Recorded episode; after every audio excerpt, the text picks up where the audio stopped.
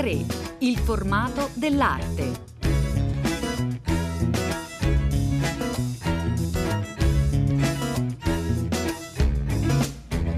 Buongiorno, ben ritrovate a tutte le ascoltatrici e a tutti gli ascoltatori da Elena del Drago, una puntata questa di A tre dedicata ad una grande fotografa, Letizia Battaglia.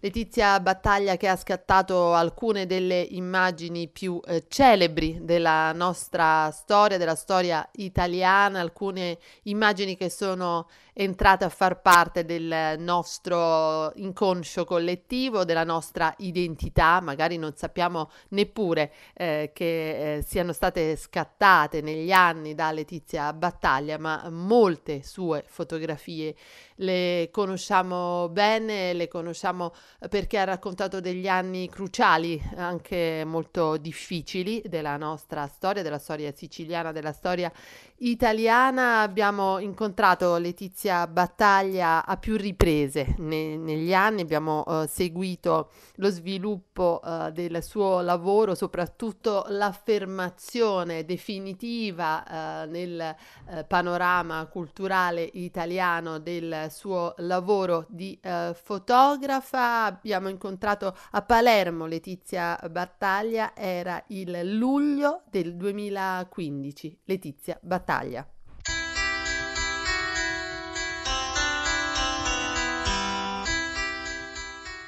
Con lei vorremmo ripercorrere eh, proprio come sono nate queste fotografie. Con questi incontri noi eh, ci immergiamo in momenti culturali anche diversi eh, dal nostro, e questo è il caso delle serie di Letizia Battaglia. Ecco, cominciamo dagli Invincibili. No, io vorrei cominciare invece che anche a Ragusa si è inaugurata una mostra fotografica, una mostra fotografica con altre foto. Le foto delle mie bambine, anche a Montecchio Maggiore, in Veneto, c'è una mia mostra.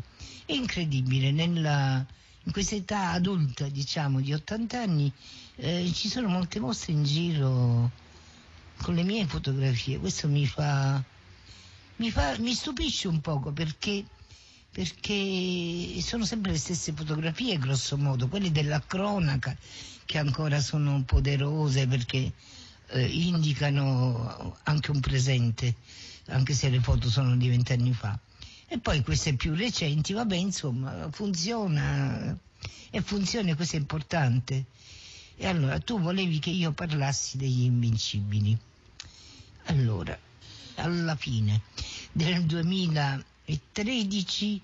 io mi sono guardata intorno, avevo fatto le rielaborazioni, le fotografie dove metto le donne nude o le bambine o i fiori o la natura davanti alle foto della cronaca dura, perché volevo spostare il punctum, volevo, volevo no, dimenticare tutta questa storia di violenza, e, e tutto un tratto poi mi sono seduta e ho detto: ma io come ce l'ho fatta? Perché sono stata molto angosciata, sono stata anche male, tanto da dovermene andare fuori. Eh, per un anno e mezzo sono stata in Francia, a Parigi, perché ero proprio molto, dico, qui io non voglio, non voglio finire con l'angoscia. Ne sono andata e poi sono ritornata a Palermo. E allora mi sono detta, un poco rinfrancata dalla lontananza, cos'è che mi ha sostenuto in tutti questi anni? E allora, non so, così mi è venuto in mente che nel settantuno io avevo incontrato Pierpaolo Pasolini e l'avevo fotografato e l'avevo amato e l'avrei fatto mio, tanto lo amavo. La sua presenza forte, commovente, e in quel momento veniva attaccato. Mentre io lo fotografavo piena d'amore, intorno usciva fuori rancore, odio contro di lui, perché veniva accusato di fare pornografia. Non ero neanche una fotografa nel settantuno, stavo pensando di diventare una fotografa, era una macchinetta. Sono venute stranamente bene, sembrano fatte bene, ecco, perché nel settantuno io ancora, eh, ma comunque sia, sempre sbaglio esposizioni, tempi, io con le macchine fotografiche non ci so fare, però insisto così tanto che poi le foto buone arrivano. E allora queste qui sono quasi tutte buone, quasi tutte a fuoco.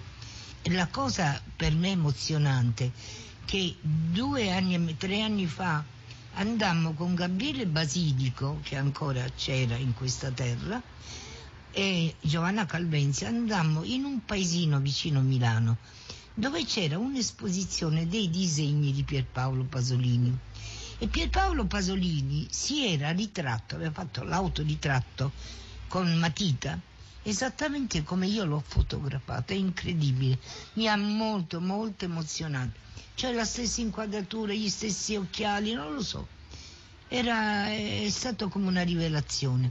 E comunque ora, dopo quaranta anni che, che sono forse di più, di quaranta settantuno, siamo al duemilasei, eh, eh, quaranta anni, eh, queste foto hanno un loro significato, un loro, eh, un loro apprezzamento. Allora, gli Invincibili è il primo che, che ho pensato che mi aveva dato tanto, era Pasolini. Qui sono andata da Davide, che, che è un meraviglioso tipo al computer, e io ho, fatto, ho preso questa foto, gli ho detto mettila così, poi come così, poi non così, insomma intorno gli ho messo che so, una cinquantina di altri piccoli Pasolini, per cui è venuta una fotografia centrale e tutto intorno a queste fotografie ossessivamente, che io volevo che ci fosse un'ossessione intorno a questi personaggi, così la mia riconoscenza doveva essere proprio forte, ossessiva, perché è stato così. È un po' un pantheon privato questo dell'Invincibile, Letizia. Pantheon, sì, forse il mio pantheon, uno Spoon River, non lo so, mio, no. Comunque, di questi personaggi, che io sono quattordici, ma devo aggiungere l'ultimo, eh, non vorrei fosse un segreto, io vorrei aggiungere Berlinguer, che Berlinguer è stato meraviglioso. Io non sono stata nelle fila del Partito Comunista, però sono sempre stata così, comunista, idealmente comunista. Perché Berlinguer era una brava persona e io l'ho sempre guardato con rispetto, e, e c'era speranza in questa personcina piccola e delicata. Il secondo Invincibile fu Marguerite Yourcenar. Perché Marguerite Yourcenar? Ho sempre amato le donne artiste, le donne che lavorano, che creano. Lei mi è sempre sembrata, oltre alla sua scrittura meravigliosa, corposa, netta, decisa, senza fronzoli. Non mi piace per esempio Marguerite Duras della Francia, perché è troppo romantica, troppo carezzevole, troppo eh, passionale, troppo innamorata. Invece lei è meravigliosa, Marguerite Duras. Ecco, lei quando dice, io, mi basta questa frase, quando dice io sono Adriano. Ecco, lei io non l'ho mai conosciuta, non l'ho mai conosciuta. Poi un altro personaggio che non ho mai conosciuto, ma che ho adorato, si chiama James Joyce. Ma perché io ho messo negli Invincibili James Joyce? Io ho messo sua moglie, ho messo lei il grande e lui più piccolo. In questa composizione ci sono due eh, figure, Nora, che è la moglie, e lui più piccolino col cappello. Nora gli ho pure dipinto le labbra rosse, perché allora le fotografie erano in bianco e nero. Ho, ho pure cercato la prima copia dell'Ulisse, che era molto bella, e gliel'ho messa pure nella composizione. Allora ci sono sempre queste foto ossessive, perché l'ossessione è bella, l'ossessione del, come un'amicizia, come un sostegno. E il monologo di Molly Bloom, che sarebbe Nora, che parla, la moglie. Lui, secondo me, mentre lei parla, lei farnetica, lui scrive, è lei che racconta di tutta, dei suoi amori, della sua con confusione, così come ce l'ho io la confusione in testa, ce l'aveva lei. Bellissimo, lei... Io sempre vicino al miei, ai miei luoghi dove sto io, vicino al letto, vicino allo scrittoio, ho sempre l'Ulisse di Joyce. E poi, poi io ho incontrato una persona, ed erano tanti tanti anni fa, che si chiamava Ezra Pound. Ero con Emilio Isgrò e io ero giovane, avevo ventisette ventotto anni, e lui mi disse andiamo, io vado a trovare Ezra Pound, vuoi venire? Ezra Pound chi è? Chi è? Era quest'uomo, tipo Leonardo da Vinci, con la barba, l'occhio triste, triste, seduto in una cucina con una mogliettina, pure lei vecchietta. Io ero tutta, tutta truccata, forte forte come si usava allora, la matita, l'eyeliner, il mascara. E io piano piano, guardando lui, incominciai a piangere. Lacrime silenziose, lui non parlava, io non parlavo, nessuno parlava. E io piangevo, piangevo e tutti gli occhi, eh, mi pulivo con le mani. E fu un incontro stupendo. Dopodiché io seppi dopo, per tanti anni, chi fosse, chi era Ezra Pound. E allora strappa da te la vanità, ti dico strappala. E canto ottantuno e i cantos di Pound. Questa è una poesia che io tengo nel mio cuore, che espongo. Ecco, tra gli invincibili c'è questa poesia di Ezra Pound, strappa da te la vanità, ti dico strappala. Il mondo a chi appartiene, dice lui, Ezra Pound, a me, a te, a loro. È, è proprio la base della mia vita, è questa poesia di Ezra Pound, così come sono. Ad altre cose devo essere riconoscente. Io credo di essere stata fortunata, perché ho incontrato persone verso le quali io potevo provare riconoscenza. O me le sono inventata io, come Joyce, perché non l'ho mai incontrato.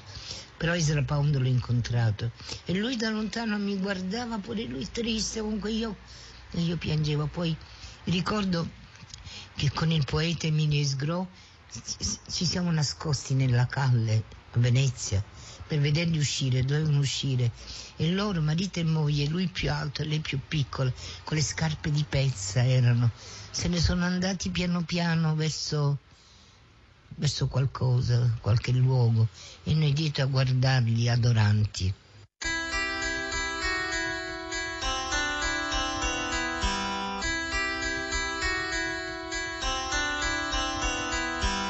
Continuiamo a raccontare gli invincibili di Letizia Battaglia, la Spoon River forse di Letizia Battaglia, il suo Pantheon, senz'altro personaggi differenti, capaci però eh, di, insomma, portare sostegno, di dare forza. Eh, con chi vogliamo continuare?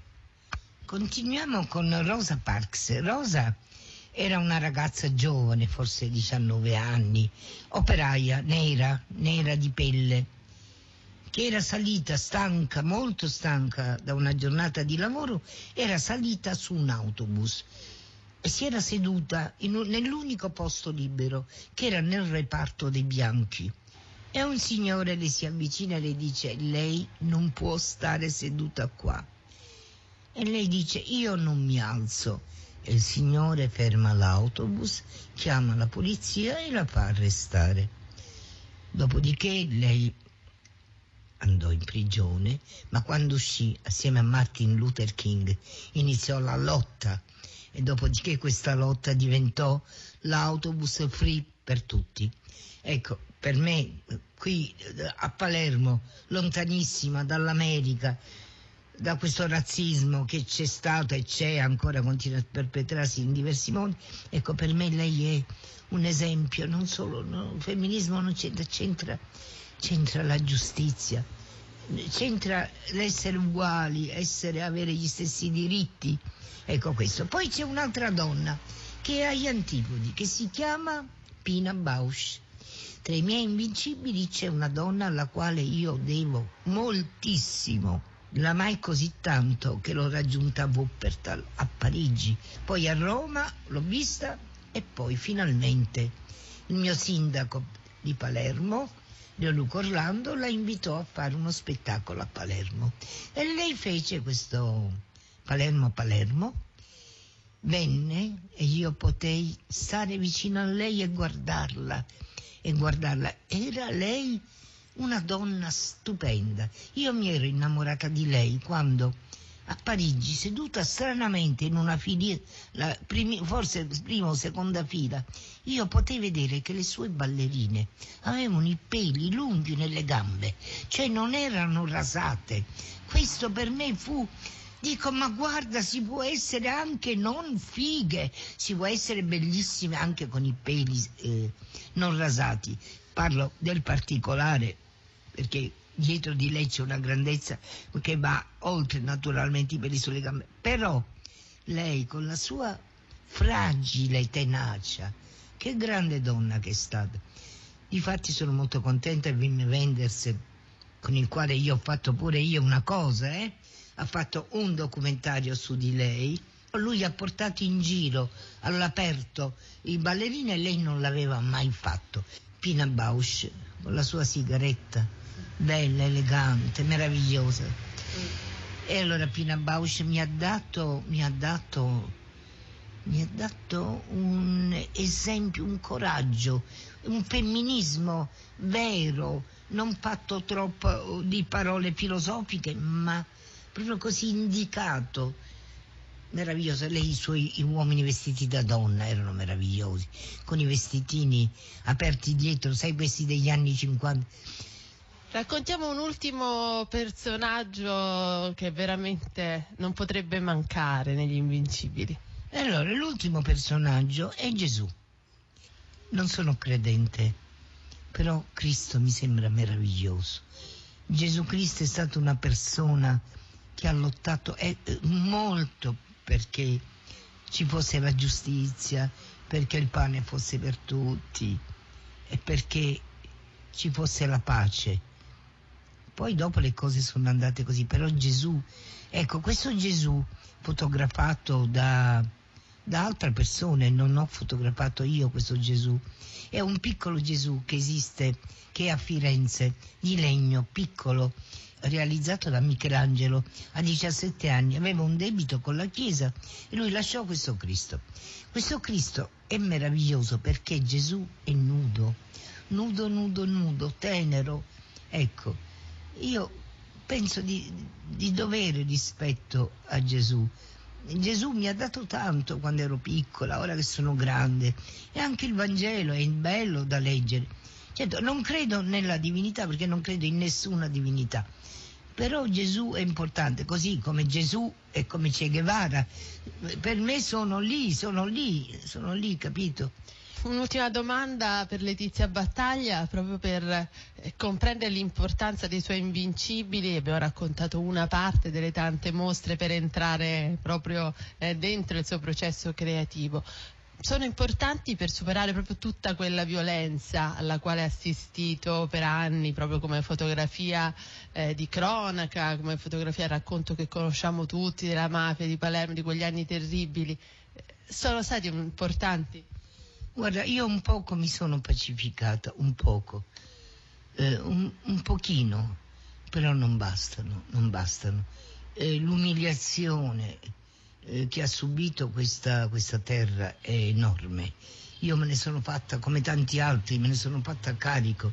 L'umiliazione rimane, non puoi dimenticare le donne che urlavano perché un bambino per sbaglio era stato ammazzato, non per sbaglio, perché aveva visto qualcosa, un piccolo bambino. Io non ho mai esposto questa fotografia, ma prima o poi avrò il coraggio. Un bambino di dieci anni eh, all'interno di una pompa di benzina lì davanti, era lì, aveva visto qualcosa e lo hanno ammazzato. Non posso dimenticare le urla delle donne, il pianto, ma anche, ma anche il pianto dei figli.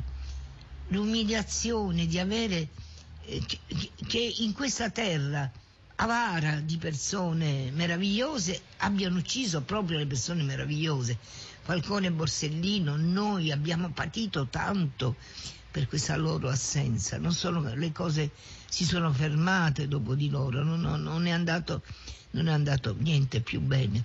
Falcone, Borsellino, tanti giudici, Terranova, Costa, Chinnici, Boris Giuliano, meraviglioso capo della squadra mobile, che non era affatto uno sbirro, ma era veramente qualcuno che voleva lottare con noi e per noi. Ma quante, quante, quante, quante violenze e sopraffazioni. No, gli Invincibili sono soltanto un piccola, una piccola cosa, un palliativo, non proprio un palliativo, ma un qualcosa per un, ogni tanto per, per stare un po' più tranquilla, ma no, non credo. Non credo che, che tutta questa mia vita, che è stata piena di tanti doni, ha ricevuto tanto, però ha sofferto tanto, possa finire questa mia vita nella certezza che le cose in un futuro cambieranno.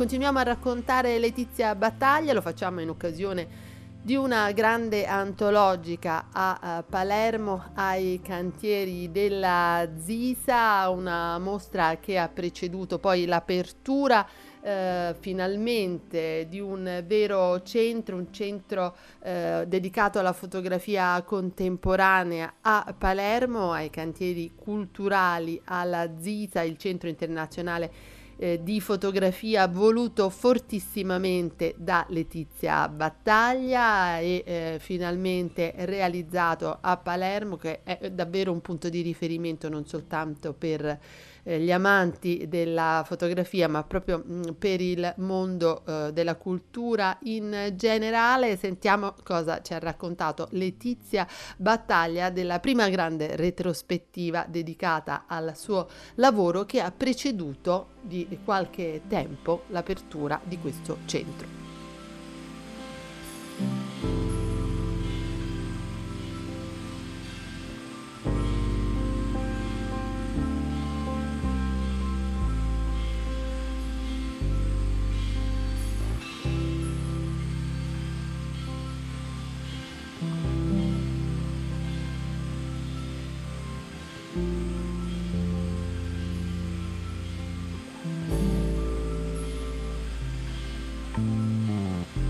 Buongiorno e benvenuta Letizia Battaglia. Buongiorno, buongiorno. Allora, è una grande antologica, un omaggio della sua città, una città amata e odiata eh, per il suo lavoro, per gli anni di eh, frequentazione molto stretta e di narrazione visiva proprio attorno a questa città. Letizia Battaglia. Sì, ma io credo che Palermo mi ha fatto un omaggio, ma glielo faccio anch'io. Cioè io sono felice di restituire a Palermo, e da vent'anni che non facevo una mostra, da vent'anni, a Palermo non la facevo, la faccio dappertutto, a Palermo non, finalmente, ora con Orlando, che ho sempre fatto le mostre con Orlando, col sindaco Orlando, e finalmente eh, ho questa possibilità di mostrare i miei sentimenti e la mia, come si dice, esperienza fotografica a Palermo, che devo dire che sta suscitando un grande entusiasmo, grande affetto, una cosa molto bella sta avvenendo. Così, perché io non ho raccontato, come un po' si dice in giro, la mafia soltanto, io ho raccontato la vita di Palermo. Sì. La mafia era un incidente, era una guerra civile che era all'interno di una vita Che, che deve e può essere bella, e io l'ho raccontato pure i momenti della bellezza, della dolcezza, delle persone eh, che hanno, che hanno qualità anche positive, non soltanto negative. Palermo sta rispondendo benissimo, sono commossa dalla, dalla presenza per una mostra fotografica che potrebbe essere niente, invece sta diventando un evento.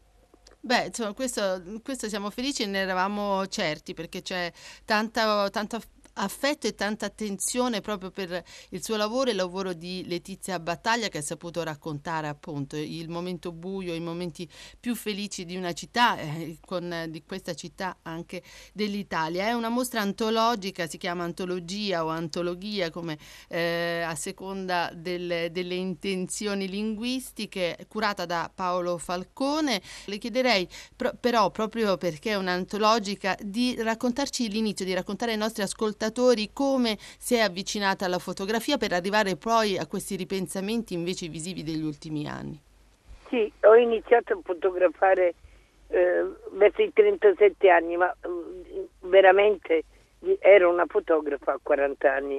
Eh, ero, abitavo a Milano, il giornale L'Ora mi chiese, ero andata a Milano, ero scappata da Palermo tre anni prima, eh, il giornale L'Ora mi disse vieni a dirigere il servizio fotografico del giornale L'Ora, L'Ora il quotidiano di Palermo, comunista e del pomeriggio.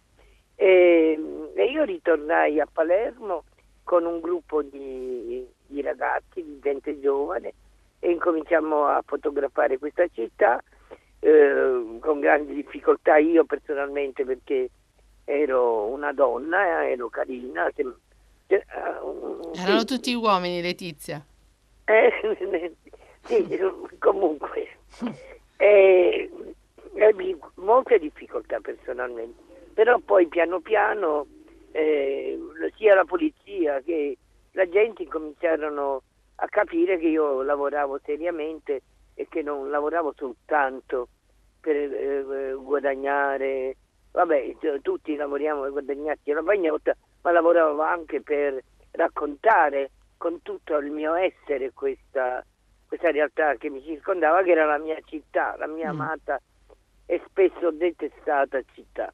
Ho incominciato a fotografare, non mi aspettavo tutto quello che sarebbe successo, perché da Corleone arrivarono i, i mafiosi corleonesi che detestavano Palermo, la volevano conquistare e ne fecero terra di rapina, mm.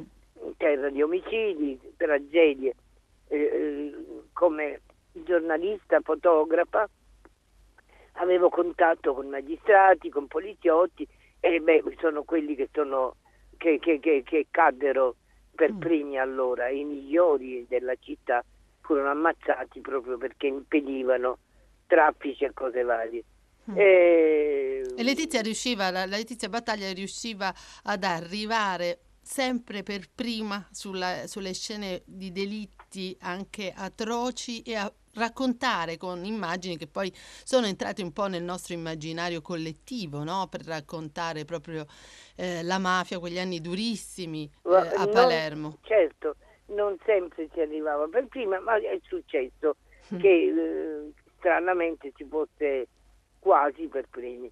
Ebbene, che cosa significava? Significava che uscivi di corsa nella notte o di giorno, di corsa per arrivare su un luogo dove si sapeva che forse era successo qualcosa, perché mm. non, non, le notizie certo. erano sempre molto, molto complicate da capire. Le notizie che arrivavano dalla radio della polizia che il giornale L'Ora aveva illegalmente, eh, era in, con la quale era in contatto il giornale L'Ora.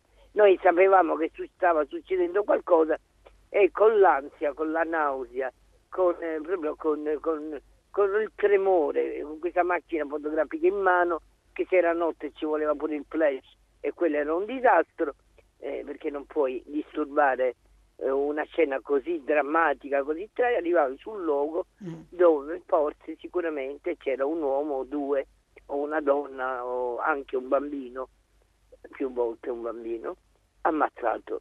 E lì è chiaro che non sei più una persona normale, non è più normale la vita così, diventa qualcosa di, di estremamente tragico, estremamente eh, che ti ferisce, che ferisce, che segna per sempre, perché intorno a quel corpo ci sarà, c'è stato, c'era eh, una madre che piangeva, che urlava, un figlio, un bambino che, che da papà, papà, insomma. Anni e anni in cui non ci si abitua mai, non ci si abitua mai a questa, alla morte violenta, non ci si abitua al dolore così brutale e non ci si abitua mai a una guerra civile. In casa tua, nella tua terra, non viene un nemico da fuori, il nemico è là, è dentro. Mm, questa è una bella differenza. Ma Letizia Battaglia come è riuscita poi a superare comunque questo accumulo di esperienze dolorose, traumatiche, anche dal punto di vista proprio lavorativo?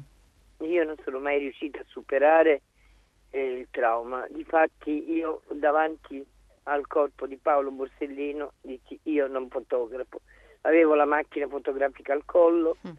c'erano i miei colleghi che fotografavano, io non ebbi la forza, il coraggio, non so cosa dire, cioè io e oggi me ne pento, perché le foto servono, io credo nella potenza di una fotografia. Pensa a quella, quel bambino eh, fotografato dalla fotografa croata, non mi ricordo sì. più, morto su, sulla spiaggia, sulla spiaggia certo. delizioso. Era una foto che bisognava mostrare, questi ben, ben pensanti mi fanno ridere, bisogna fare in modo che non avvengano queste cose, ma quando avvengono bisogna documentare e mostrare al mondo, il mondo deve sapere. E non ho mai superato, e difatti non ho, poi non ho più voluto fotografare la morte in questo modo.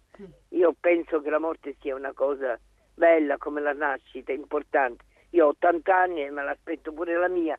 Dico però, dico, una morte violenta non è, non è, non è pre- non dovrebbe essere prevista. Mm, non è naturale. E questo, certo. questo mi ha segnato e ha segnato, penso, tutti coloro che hanno lavorato, giornalisti e fotografi, che hanno lavorato in quegli anni e continuano a lavorare oggi. Però c'è un tentativo, Letizia Battaglia, di superamento comunque di quella storia lì proprio attraverso la fotografia stessa, no? Con l'accostare delle immagini magari accanto ad una violenta, una invece eh, rasserenante. Ma, ma era così la nostra vita, la nostra giornata, cioè dalle dieci alle undici facevo un concorso, non so, di Miss Sicilia o Miss Italia, non so, ci fu pure. Eh, poi c'era il football, poi c'era uno ammazzato, poi c'era una bambina che sorrideva con un fiore in mano e la cercavo, la fotografavo, perché era, era una possibilità di pace. Cioè la mostra racconta esattamente come era la vita di allora e come può essere. È mescolata, è mescolata e, e, a, a, anche a cose... Eh, forse anche comiche. C'è una foto sulla spiaggia che, che, che fa ridere eh, per com'è comica, e però vicino c'è anche quello perché che fa ridere, qual è, qual è che fa ridere Letizia Battaglia? Comunque voglio dire questo, che quando io feci quelle foto allora mm. mai e poi mai avrei pensato di ricevere premi in America, in Germania, in Italia, mai e poi mai. Ero bistrattata da tutte le parti, pochissimi soldi per sopravvivere. Ora sono passati anni, le mie foto sono nei musei, e questa è anche la bellezza di avere lavorato con, con, con tanto rispetto. Ecco, questo questo vorrei dire a coloro che iniziano a fotografare o che sì. già fotografano, il rispetto, e il cercare ovunque, anche nel nemico, cercare in noi stessi il rispetto. Questo rende una fotografia, in questo caso una fotografia, un film, non so, anche un racconto, non lo so, cioè il rispetto è importante, molto importante.